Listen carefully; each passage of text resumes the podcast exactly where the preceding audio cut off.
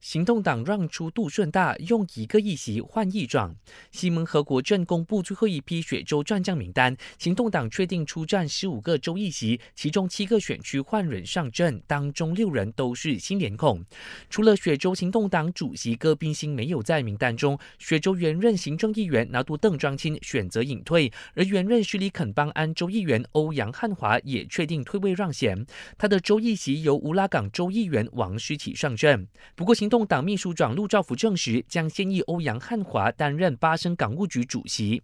那在这一次的雪州选举，行动党竞选的十五个州议席是比上一届少了一席的，因为杜顺大州议席让给了乌统上阵，不过是有条件的。陆兆福表示，如果成功保住雪州政权，行动党将委任一名非洲议员来接任雪州议会议长的位置。至于议长的人选呢，就是让出万金州席给新人的刘永。山陆兆福强调，西盟主席纳杜斯里安华也已经同意这项建议。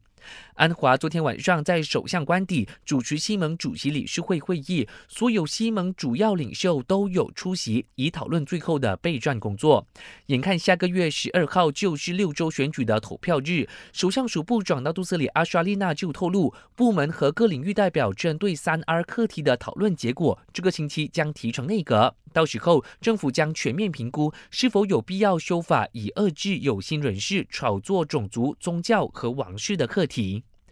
感谢收听，我是贾俊。